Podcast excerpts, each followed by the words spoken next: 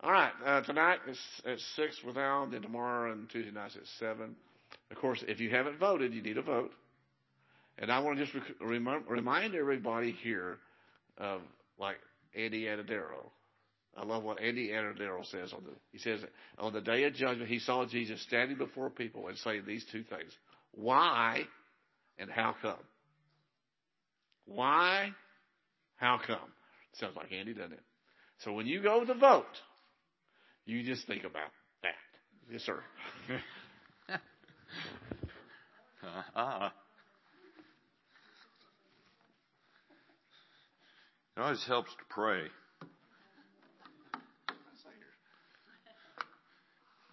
And in case you haven't, I have, so I have a list of people I'm going to pray for before we're done today and against. God is kind of opinionated. What can I say? He doesn't like killing future generations. He doesn't like shedding innocent blood. He doesn't like promoting perversion. He doesn't like uh, promoting, uh, promoting things that destroy a country. Hallelujah. But here's the best news. You're the answer to the whole deal. You. Smile at somebody and say, you are God's answer. You represent Him. I mean, you're, you're His voice in the earth. So, a lot of people will form their opinion about God based on your life. So, God gave me a great word. I just got it when I got here. Coming down on the airplane, the Lord spoke to me. By the way, I'll, t- I'll tell you what we have been doing. For those of you that haven't been here, turn to Ephesians chapter 1. Oh, shoot, we got a fair amount of, to cover today, but I'll do as quickly as I can and try to condense it as much as possible. We, we are in the middle of a spiritual uh, experiment. All right, we, we've never done this before, but we decided to do this for this reason. Uh, about oh, a year and a half ago, the Lord said to me, I'm going to teach you Ephesians the way I taught it to the Apostle Paul. And, and what was the fruit of it in Paul's life? When Paul got saved, Saul of Tarsus, he was a serial killer. He had multiple people that he had uh, killed, imprisoned, others. I mean, he was one bad dude. Wasted the church. Three times in our Bible, this is his testimony after meeting Jesus. I have lived in all good conscience before God until this day.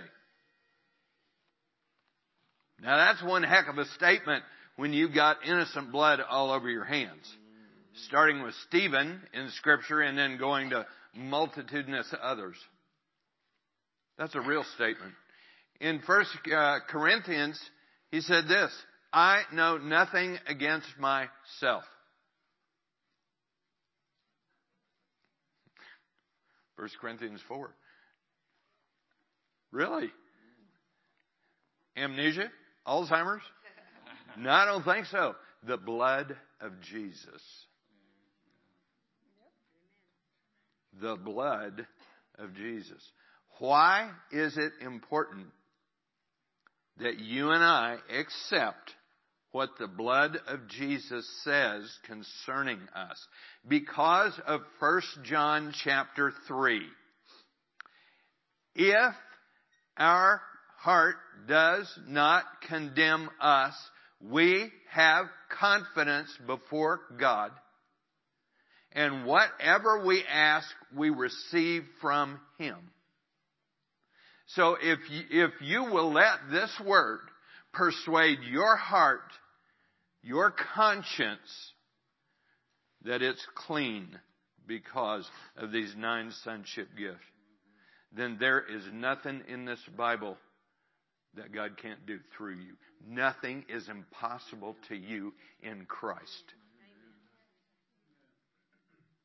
There are no limits on your future if you will let the Holy Spirit, through His Word, through the blood of Christ, do inside of you what Paul allowed the Holy Spirit to do on the inside of him. Now that's our goal. Okay, the, the whole book of Ephesians has three goals. There's, there are three goals that achieve, uh, three, three provisions that achieve this. Those three provisions are, are the goals, the outline of the book of Ephesians, verses 18 and 19 of Ephesians chapter 1. That we may know what is the hope of his calling. What is the hope of Christ's calling? It's in John 17. Jesus prayed it. He explained it. That you may be one as the Father and I are one. That you may, you and I may develop the same relationship with God the Father that Christ had. There's a lot of people that immediately say, you kidding me? There's no way. I'm not worthy for that. Sorry about that. The blood of Jesus made you worthy for that. That was Jesus' goal. The whole reason why he endured the cross was so he could be the firstborn among many brethren. You and I could develop the same relationship with the Father that he had. Now that was his goal. John 17, 21 to 24. You cannot read it and not come to that conclusion. That we may be made perfect, complete, teleios, grow into the same relationship with the Father that Jesus had. Now, if you commit to that, you have to have a clear conscience to walk in that. Well, you can't achieve that on your own, but the blood does that. The blood of Christ, if we accept it, it produces that. A clear conscience. I know nothing against myself. I have lived in all good conscience until this day, twice. 2 Timothy chapter 1 verse 3. Apostle Paul, his testimony.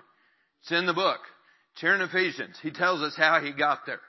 That's number one. Your relationship with God carries you into step two, the glory of His inheritance. You get to live in the glory. You get to experience the glory. Arise, shine, your light has come, the glory. Ephesians is taught, the whole book is taught out of Isaiah 59, 60, and 61. 59, 20 and 21. If you will commit to walk in righteousness, then I will covenant with you and I will give you the honor of laying the foundation for three generations of harvest. This congregation stood up, lifted their hands, and signed into that. That was a previous trip. Two or three, four back. We did that. You said yes to that. The, God honors that commitment to walk in righteousness to continue with a clear conscience. He honors that with Isaiah 60 verse 1 and 2. Arise, shine, your light has come, the glory, the glory, the glory is risen upon you. That's the progression of Ephesians.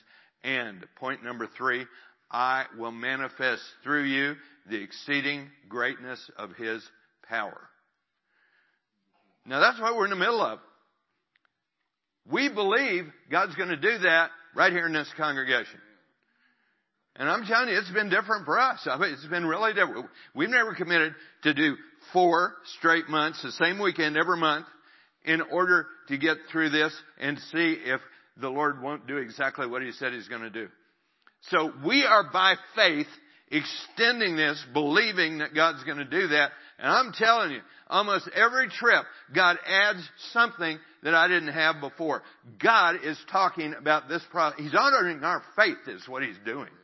And He's honoring the faith of this congregation. So that's what I'm doing this morning. This is an addendum, and I only got it when I got here. God told me one time, you pay attention where I give you stuff. Because it means something. When I give you a revelation of the word that you haven't had before, I, it's, you are honoring the people who are there because they have a heart who is worthy to receive that word. I wouldn't honor them with a revelation that you've never heard before or heard anybody else teach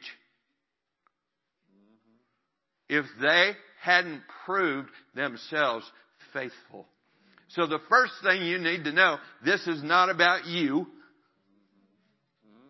This is not about building your kingdom. It's not about commercializing. It's not about selling a revelation. It's not about building a kingdom of, it, here's what it's about. look out at the people you're ministering to. That's who it's about. It's about building the kingdom on the inside of them. And I have found them worthy to hear something other generations have not heard. Now, you ready for that? Because that's what's on the table. I'm not sure what we opened up when we walked down this path, but man, I'm telling you, I'm, I'm beginning to get a clue, and uh, it's way beyond what we expected. All right. That's what we're doing. The nine sonship gifts start in Ephesians 1 verse 4. Just as He, number one, chose us in Him before the foundation of the world. So smell somebody say you were chosen. Number two, that we should be holy. He declared, in number two, He gives us the gift of holiness. Now that is the most practical gift there is because God cannot occupy your temple because He is holy. Moses, take your shoes off. You're on holy ground. Everywhere God goes, He sanctifies the very ground He occupies. So He cannot hang out in your house if He doesn't declare you holy. Smile at somebody and say, I don't care what you look like. God said you're holy. so I believe it. I choose to believe what God said. Okay. If we're holy, we're holy. In Jesus' name, we'll eventually get there. Number three, you are without blame. Blameless. Now the next place this appears is in Ephesians chapter 5. And he said, okay, men, now you're on deck. Because men, you treat women blameless, even though you know they aren't, they know they aren't. Don't smile at me that way. If you're married, you know exactly what I'm talking about. Crucifixion comes in several ways. Number one, you marry it. Number two, you birth it. And then you get to enjoy it the rest of your life. And God ordained that for, to grow up. He ordained that for us to get, that's His purpose, alright? That's how He grows people. He grows us through adversity. Now, if we will sow blamelessness into each other, Ephesians 5 says, I will bring it back to you in the fear of God. I will give you the fear of the Lord. And as near as I can tell, that's the only way you birth it. So once we start treating each other blameless, like Christ treats us, get ready because the fear of the Lord is going to manifest among us. I didn't write it. That's just how it unfolds. I didn't find it till I started down these nine sonship gifts. Number four, adoption. Smile at somebody and say, God adopted you. Hallelujah. All right. Now, I was, because we did adoption last time. We talked about adoption. So this time I was going on to number five in verse six, has made us accepted, uh, attempting to do redemption, pay the price, alright, and forgiveness of sin. But as soon as I got off the plane, God said, I want you to go check this word out and sent me back to Exodus chapter 33. And so I went, oh my gosh. And alright guys, so I'm telling you what we're doing. Today's an adoption service. Whether you like it or not, whether you want it or not, whether you understand it or not, I want to tell you, God wants us to know we are adopted. You know, I didn't know this. I just found this out on this trip. That when you adopt somebody, the last thing the judge orders, he orders a revision of your birth certificate. And if you're a father adopting, then the name of that father is replaced and your name goes on it as dad. Now, why is that important? Because when we end this morning, we're going to end with your biblical birth certificate that reveals what you and I were made of. and what our Father put in us that tells us why He adopts us. I've studied this book 44 years. I never saw this stuff till I got off the plane in your area, in this region, right here. All right, church, go then over to uh, Romans chapter 9. Then we'll go back to the to where it first happened. Go to Romans 9. Start in verse 1. Romans 9, verse 1. I, it, I always like to pull it out of the New Testament if I can, then go back to the root of it in the Old, and then bring it forward. Now that to me is how you build a full picture. You start in the new, you go back to the roots where it first started, and then you bring it back in fullness. Alright, so that's the pattern. It's a biblical pattern we're going to follow this morning. 9-1. Romans 9-1. I tell you, Tell the truth in Christ, I'm not lying. My conscience, oh, there we are with the conscience again.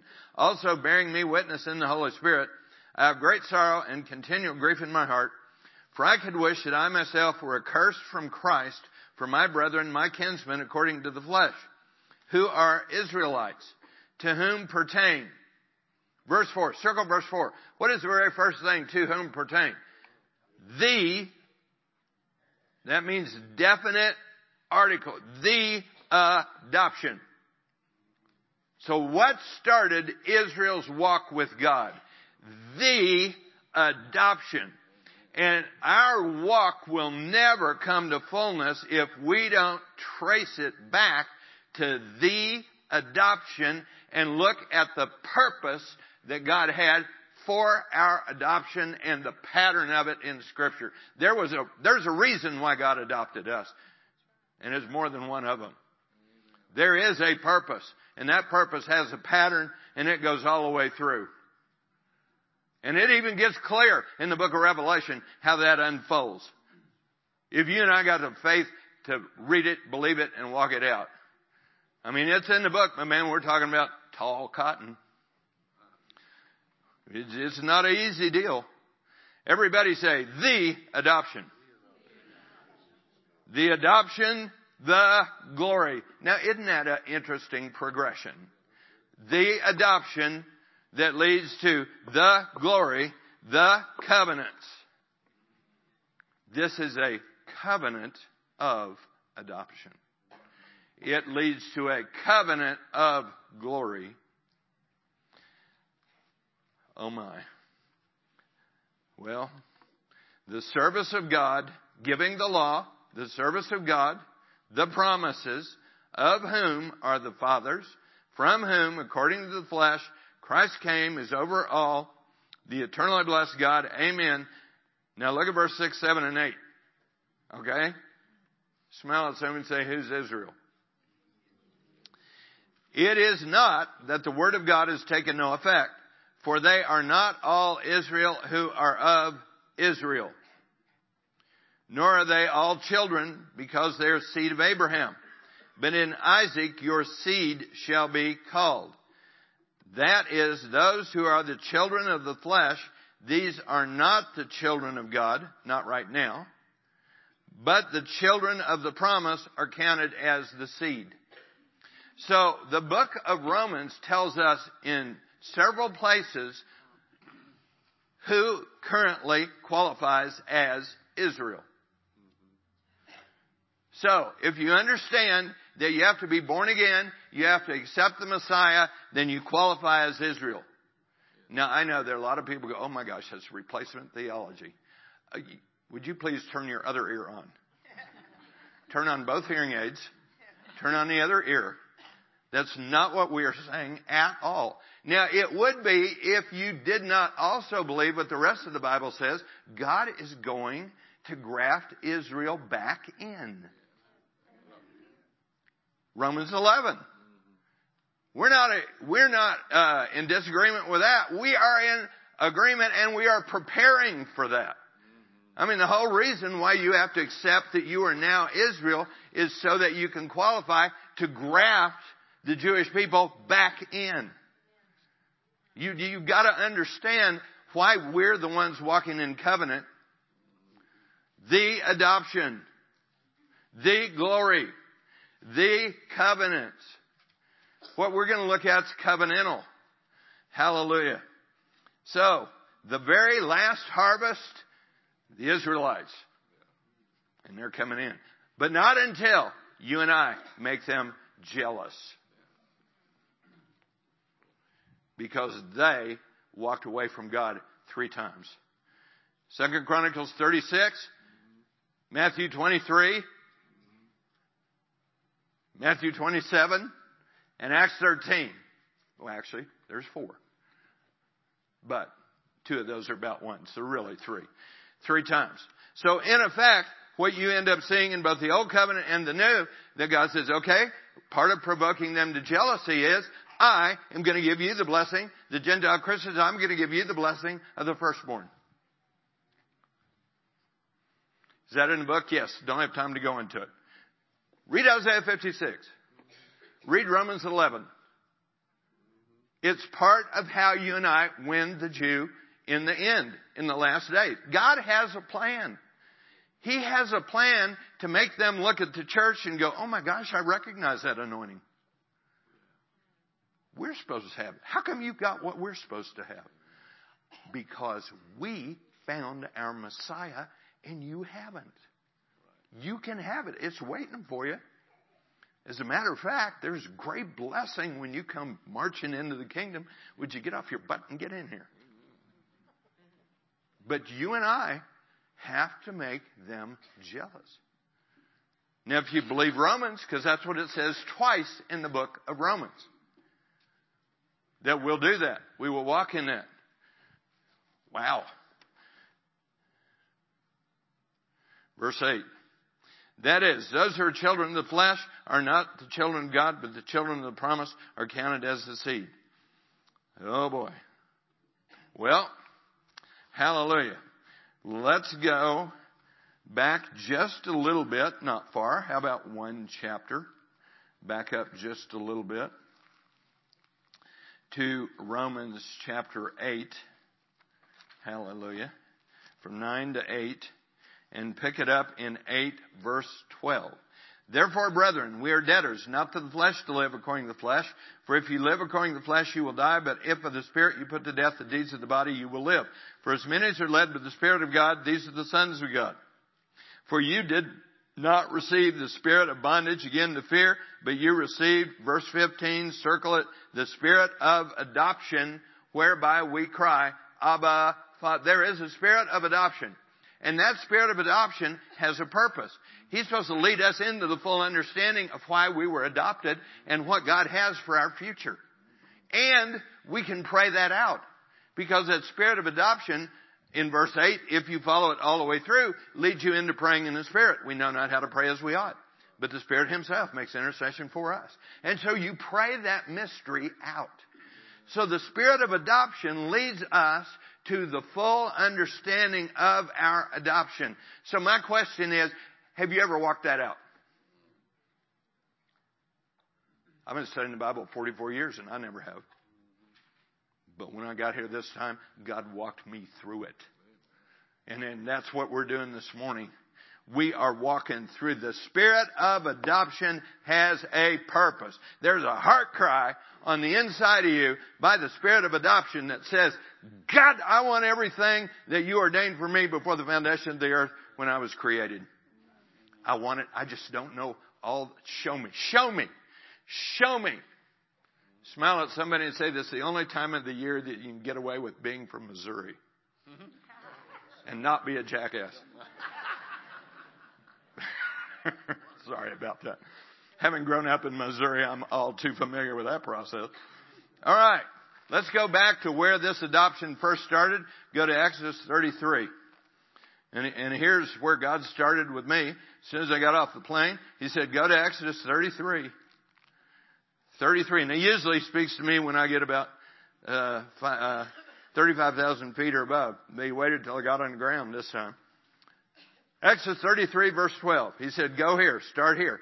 This is the first adoption of Israel. It's right here.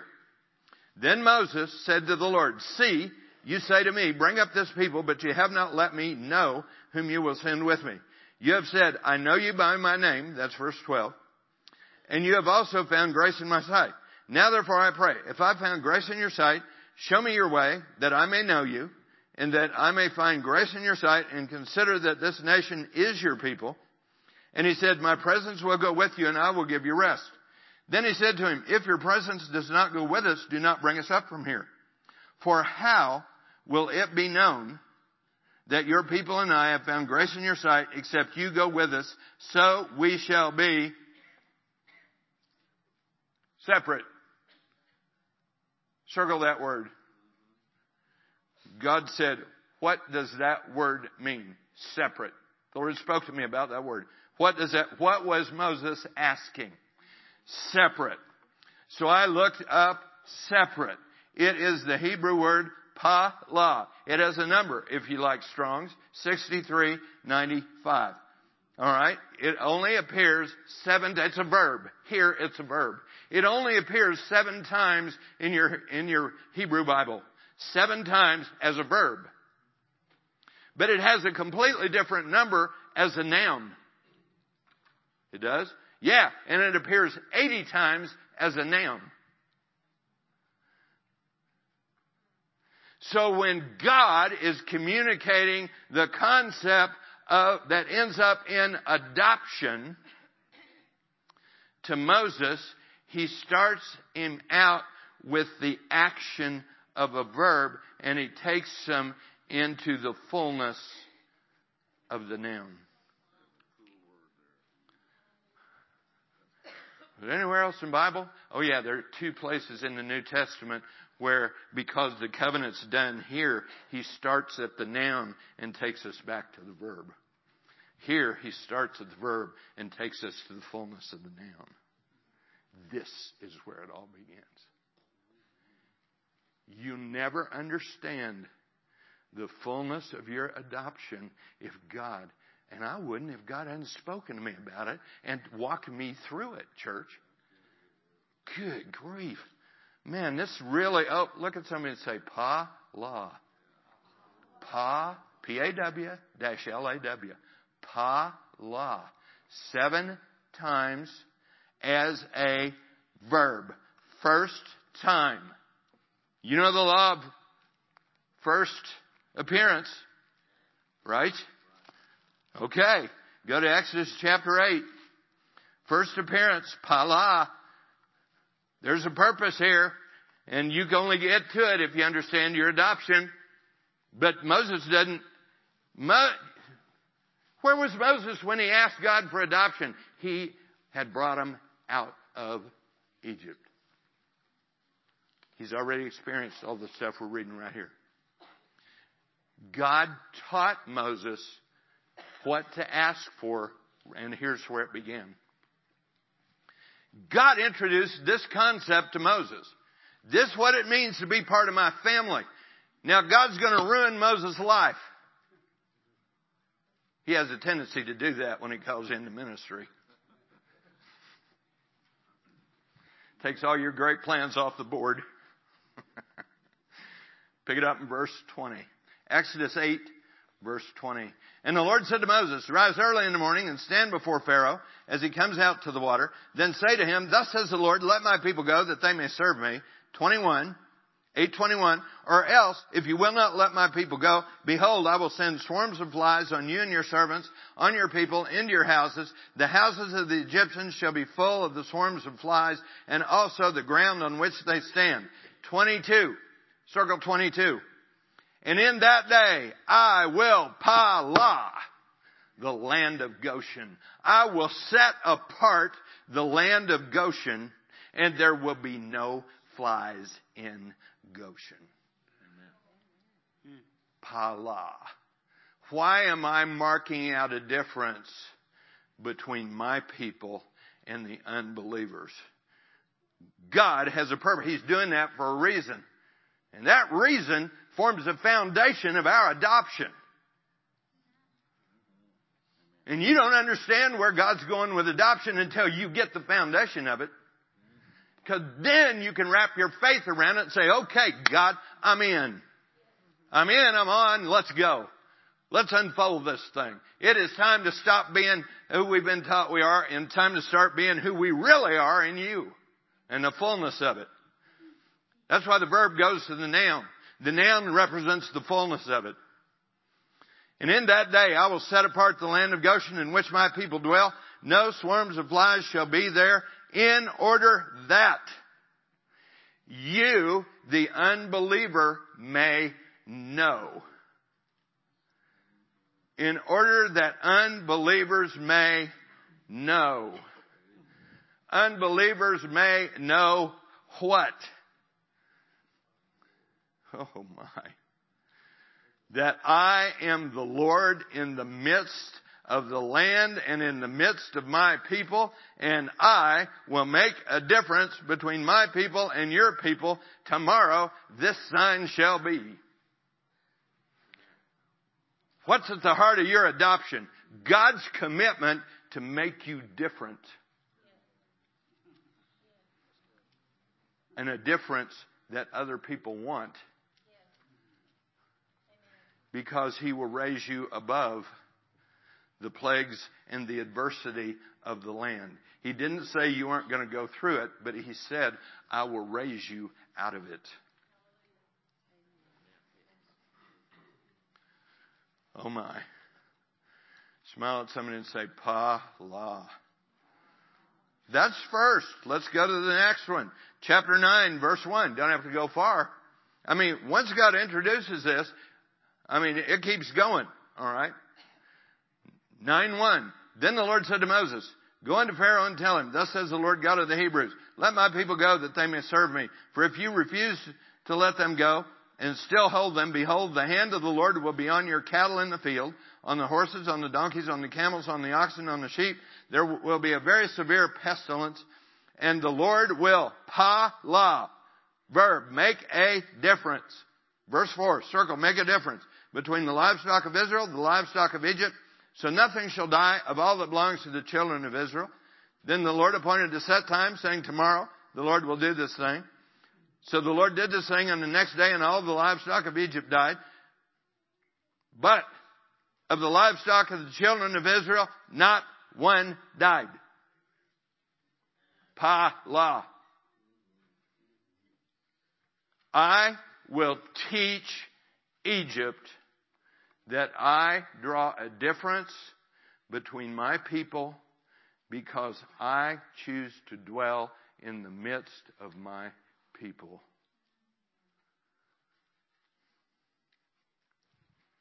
And he's not through. I, I mean, this, this goes quite a bit further. Look in chapter 11. Pick it up in verse 4. 11:4 Then Moses said, Thus says the Lord about midnight, I'll go out in the midst of Egypt, and all the firstborn in the land of Egypt shall die, from the firstborn of Pharaoh who sits on the throne, even the firstborn of the maidservant who's behind the handmill, and all the firstborn of the beast.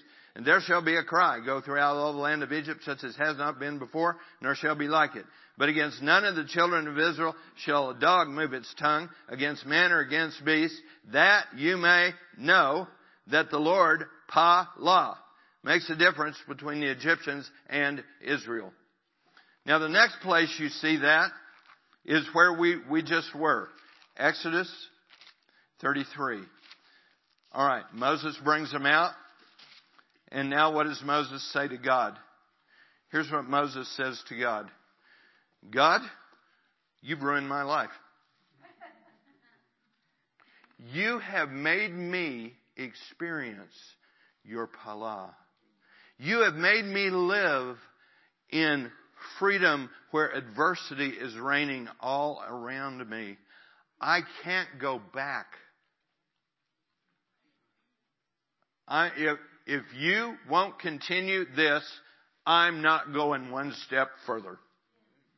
You have ruined my life. You have taught me something. I can't live without it. Now, if that means you adopt the whole nation, then God, come on, adopt the whole nation. But I'm not going without this. I cannot live without this. I refuse. You know what faith is? Faith is when you grab a concept and say, I refuse to live without this. You know, church, I'm beginning to believe something. I'm beginning to believe that tradition has stolen from us the fullness of what God wants to do. And the Lord is declaring war on our tradition in order to line up our faith with what He wants to do in the days ahead. He's trying to get us on the same page with Him so we can believe with Him about the magnitude of what He wants to do. And, and this, this is how this all began. How will it be known? Verse 16, 33, Exodus 33, 16. For how then will it be known that your people and I have found grace in your sight, except you go with us? So we shall pala your people and I from all the people are on the face of the earth.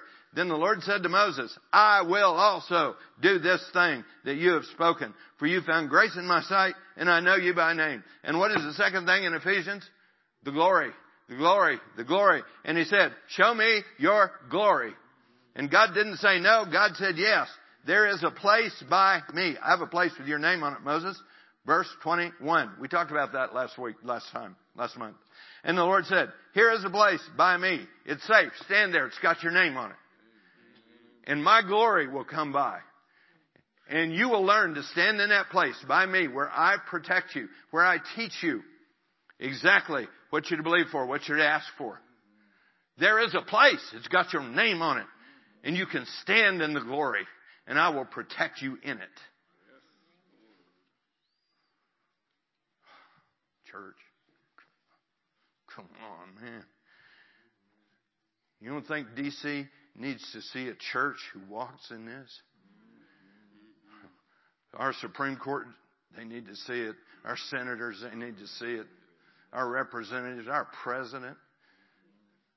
We've got an unbel- We've got a nation who doesn't know God because they haven't seen Him, seen the difference through us. And that's over. I hear God say, that is over.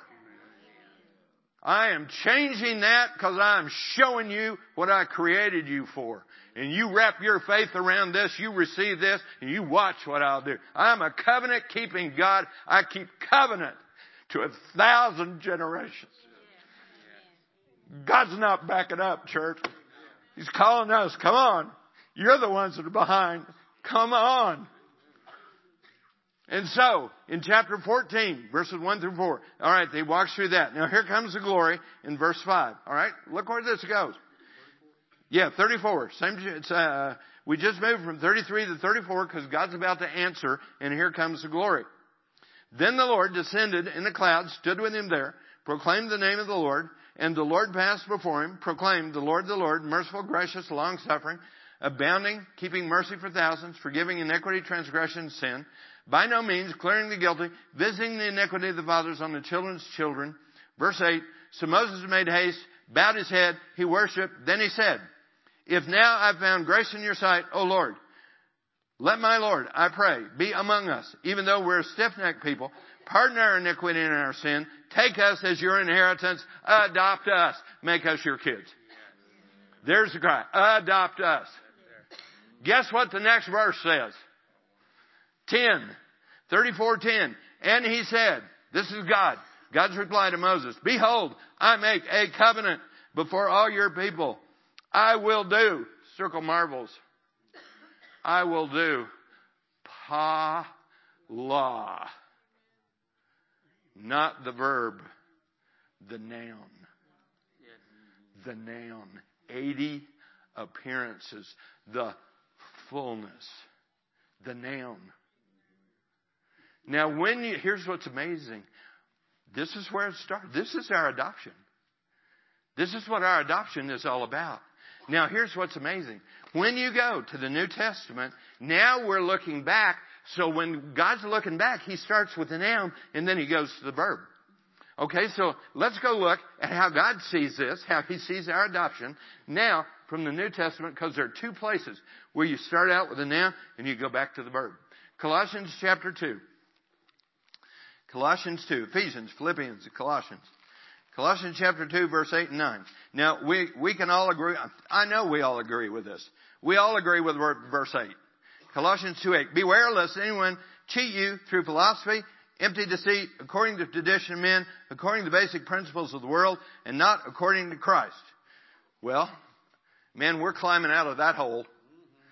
For in him dwells all the, in Christ dwells all the, pleroma, fullness of the Godhead bodily. We agree with that? Yeah, Jesus was the perfect manifestation of the Godhead.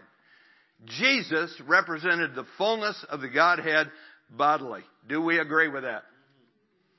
Everybody say noun. Noun. Fullness is the noun. Pleroma. And you are plero. You're the verb in Him.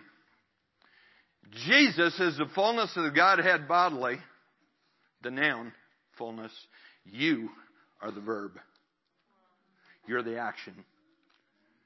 You're the action that reveals who God is. You reveal the noun. You're the action. God has ordained you, family, the adopted kids, sons and daughters, to manifest His, you are the action of the fullness of the Godhead. This is how it looks from the New Testament. All right, go. Oh my. Uh, anybody here have a governmental position? Yeah, I know you're half afraid to admit it, but that's going to change. That's going to change. Yeah, that's going to change. Go to, go to Romans. Go to Romans chapter uh, 13. Romans 13. Now, Romans 12 verse 19. Beloved, do not avenge yourselves, but rather give place to wrath. Uh, didomi topos. Create a path for wrath. I will do it. That's your job. You tell me what the, the word says about judgment. I will execute it. Now, that leads us right into 13, 1 through 4. What is the purpose of government? Everybody say, what's the purpose of government? Purpose of government. Alright, if you got a governmental position, this purpose is, is somewhere has an application in your life. Let every soul be subject to the governing authorities, exousias. There's no authority except from God. The authorities exist are appointed by God. Therefore, whoever resists authority resists the ordinance of God. And those who resist will bring judgment on themselves. For rulers are not a terror to good works, but to evil. Do you want to be unafraid of the authority? Do what is good, and you will have praise from the same. For he is God's minister to you for good. But if you do evil, be afraid, for he does not bear the sword in vain. Well, that's the sheriff's department, police department, military. For he is God's minister and avenger to execute wrath on him who practices evil. Terror, the terror of the Do we have any terror of the Lord in the nation today? Got any fear of the Lord in the nation today? All right, smile at somebody and say, did God give you a governmental position? Look at somebody and ask them. Did God give you a governmental position? Now, some of you are going to answer yes in the natural, but what I'm going for now is yes in the spirit. Yeah, Revelation 1, 5, and 6. And from Jesus Christ, the faithful witness, firstborn from the dead, the ruler over the kings of the earth, to him who loved us and washed us from our sins in his own blood, and has made us kings and priests. Are you or are you not, according to Revelation chapter 1, in Christ, verse 5 and 6? Revelation 1, 5 and 6. Did Jesus make you a king and a priest? Yes, he did. So you have a spiritual kingdom, kingdom governmental authority. A spiritual, God's kingdom governmental authority. Alright, that takes you over to Revelation chapter 5. And Jesus picks up in verse 1. And I saw on the right hand of him who sat on the throne a scroll written inside on the back, seven seals. I saw a strong angel proclaiming with a loud voice. Now the scroll is a book, okay? Who is worthy to open the book and to loose its seals? And no one in heaven or earth or under the earth was able to open the book or to look at it. So I wept much because no one was found worthy. Verse 5, haha, turn around. But one of the elders said to me, Do not weep. Behold, the Lion of the tribe of Judah, the root of David, has prevailed to open the scroll and loose its seven seals. That's Jesus. Jesus now has the book of judgments, verse 8. Now, when he had taken the scroll, the four living creatures, 24 elders, fell down before the Lamb, each having a harp and golden bowls full of incense, which are the prayers of the saints. Immediately, when Jesus takes the book of judgments, immediately the next thing he does, before he picks a judgment, he looks at all the prayers of the saints. The prayers of the saints determine what he's going to pick as a judgment. What you and I are seeing is a God and sons and daughters operation in the last days. We're working, we determine. You say, can you show, can you prove that? How many ways would you like to see it? Yes, I can prove that. I just want you to see it here because when you get to 9 and 10, the next two verses, you get the noun to the verb deal again. Verse 9, they sang a song saying, You are worthy to take the scroll, open its seals. You were slain and have redeemed us to God by your blood out of every tribe, tongue, people, and nation. Well, here we are. We're sitting here this morning. That's us. Now look in verse 10. Everybody say, noun to verb. Noun to verb. Verse 10. And made us. Boss, ill, use. Kings and priests. Same thing you read over in 1, 5, and 6? Yes has made that it, that is the noun, bas use, kings and priests, to our God.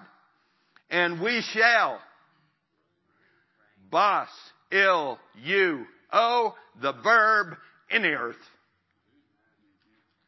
I made you a king and a priest so that I could show you how to walk it out and manifest it in the earth. And you know where this ends. This ends by making the Jew jealous. Well, what do the Jewish people know? What do they study from the time they grow up? They know the Passover.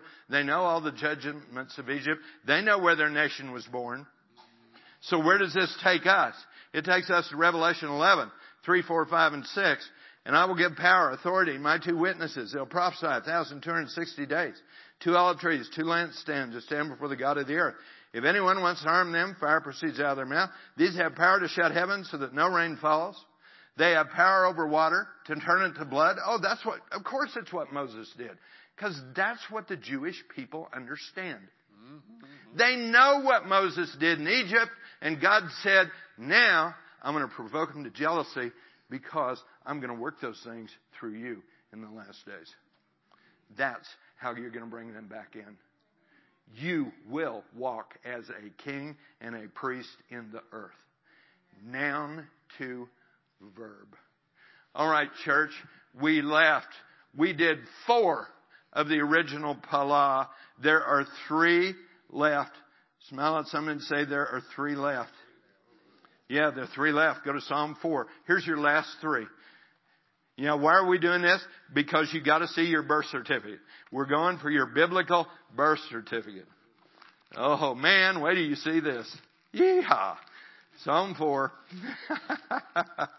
I'll tell you what I feel like. I feel like that Navy pilot out there on the launch pad again. There's nothing like a cat shot. You want adrenaline? Oh, take a cat shot. Take a bombing run. Pick off a few missiles. Pull your automatic fire machine gun. I'll tell you, you want adrenaline? Get in a dogfight. Go to war. Bomb the enemy. Release the napalm. There's nothing like it'll prepare you for messages like this. oh, I'm sorry. I need a drink. some congregations drive you to drink. This is definitely one of them. Ah. All right. Psalm 4. Hallelujah. Look in Psalm 4, verse 1. Hear me when I call, O God of my righteousness. You have relieved me when I was in distress. Have mercy on me, hear my prayer. How long, O you sons of men, will you turn my glory to shame? How long will you love worthlessness and seek falsehood? But know that the Lord has Pala, set apart for himself him who is godly, the Lord will hear when I call. The whole purpose that you were born is to set you apart in the last days so you can pray and God will hear you when you ask for His will. That's in your DNA. That's in your adoption. That's in your creation. The seed of this is in your adoption. Go to Psalm 17, verse 4. Psalm 17. Hallelujah. Verse 4. Concerning the works of men, by the word of your lips, I've kept myself from the paths of the destroyer. Uphold my steps in your paths, that my footsteps may not slip. I've called upon you. You will hear me, O God. Incline your ear to me and hear my speech. Show me your pala by your right hand. God, when I call on you, you move your right hand and intervene. When Samuel called on the Lord, all the days of Samuel, they saw the hand of the Lord was against the Philistines. In Acts 13, Paul, how long will you cease to straight ways the Lord? Behold, the hand of the Lord is against you, is on you. You should be blind for a season. Church, that's what has been ordained for us in the last days. That's what we're coming into. Now here it is, your biblical birth certificate. Pala. Psalm 139. Oh yeah. Yeah, wouldn't you know? Psalm 139. Pick it up in verse 12. This is your biblical birth certificate. Indeed, the darkness shall not hide from you, but the night shines as the day. The darkness and the light are both alike to you. For you have formed my inward parts. You have covered me in my mother's womb. I will praise you for I am fearfully and wonderfully made.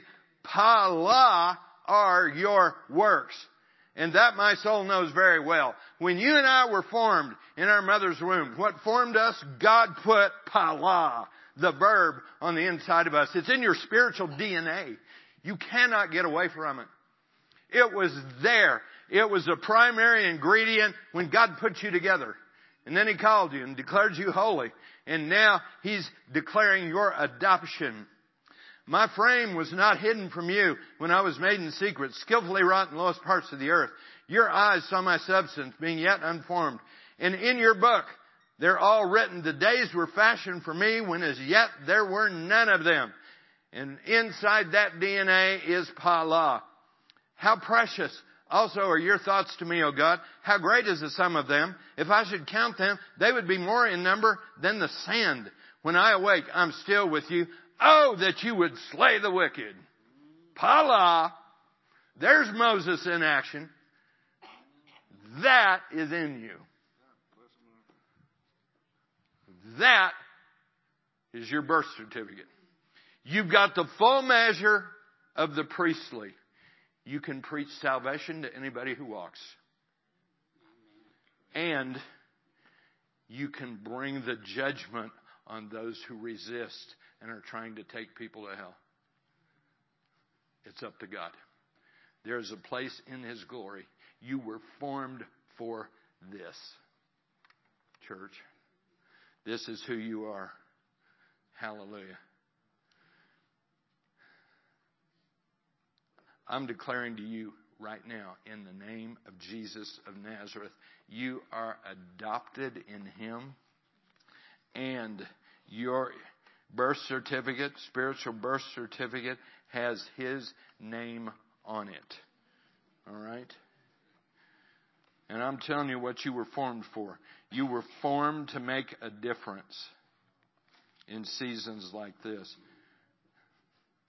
Tuesday, we got an election. We got God haters, God mockers, God robbers on the ballot. We got some people who want to champion God's kingdom principles, and we got a bunch of people who don't. So, I'll tell you what my family and I are praying. We're praying Psalm 35, 4 through 8. And we're praying it over the righteous. Alright?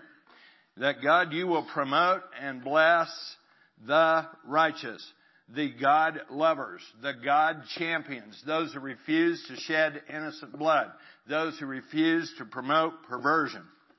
the Marsha Blackburns, Ted Cruzes, Dave Bratz, Ted Budds, Yvette Herrell, Scott Perry, Denver Riggleman, Rick Scott, uh, Mike Braun, Josh Hawley, Matt Rosendale, Bob Hugin, Patrick Morrisey, and Martha McSally.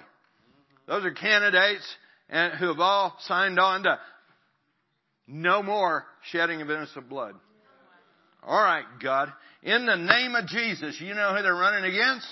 You know who they are. So I declare Psalm 35, 4 through 8 right now. In the name of Jesus, may those who seek the life of your people be disgraced and put to shame. May those who plot the ruin of future generations be turned back in dismay. May they be like chaff before the wind, with the angel of the Lord driving them away. May their path be dark and slippery, with the angel of the Lord pursuing them. Since they hid their net for us without cause, and without cause they dug a pit, may ruin overtake them by surprise. May the net they hid entangle them, and may they fall into the pit to their own ruin. Now, Lord, in Jesus' name, intervene in this election and give us righteousness on both sides of the aisle. Hallelujah. Now, Father, I declare over this people right now, would you stand with me? Stand up with me. Father, I declare that these people are your adopted sons and daughters. Lift your hands one more time. These people are your sons and daughters. And Lord, we just read our DNA birth certificate. You were there. And Lord, you put Pala on the inside of us. And now, Father, you have promised its fullness. You have covenanted with us that you will do exactly what Moses asked. And our generation will know that there is a difference because of you in our midst. So Father, I declare these people are adopted and they now carry the name of the King of Kings and the Lord of Lords. Their spiritual birth certificate has Jesus Christ all over it. So Lord, thank you right now in the name of the Lord. I activate this covenant of adoption. I activate this covenant of intervention. I activate this covenant of separation in the name of Jesus. Separate them that the world may know that God lives and He lives in this people. Lord, thank you for it. Rule and reign through us as only you can in Jesus' name. And everyone agreed by saying, Amen. Amen. Hallelujah.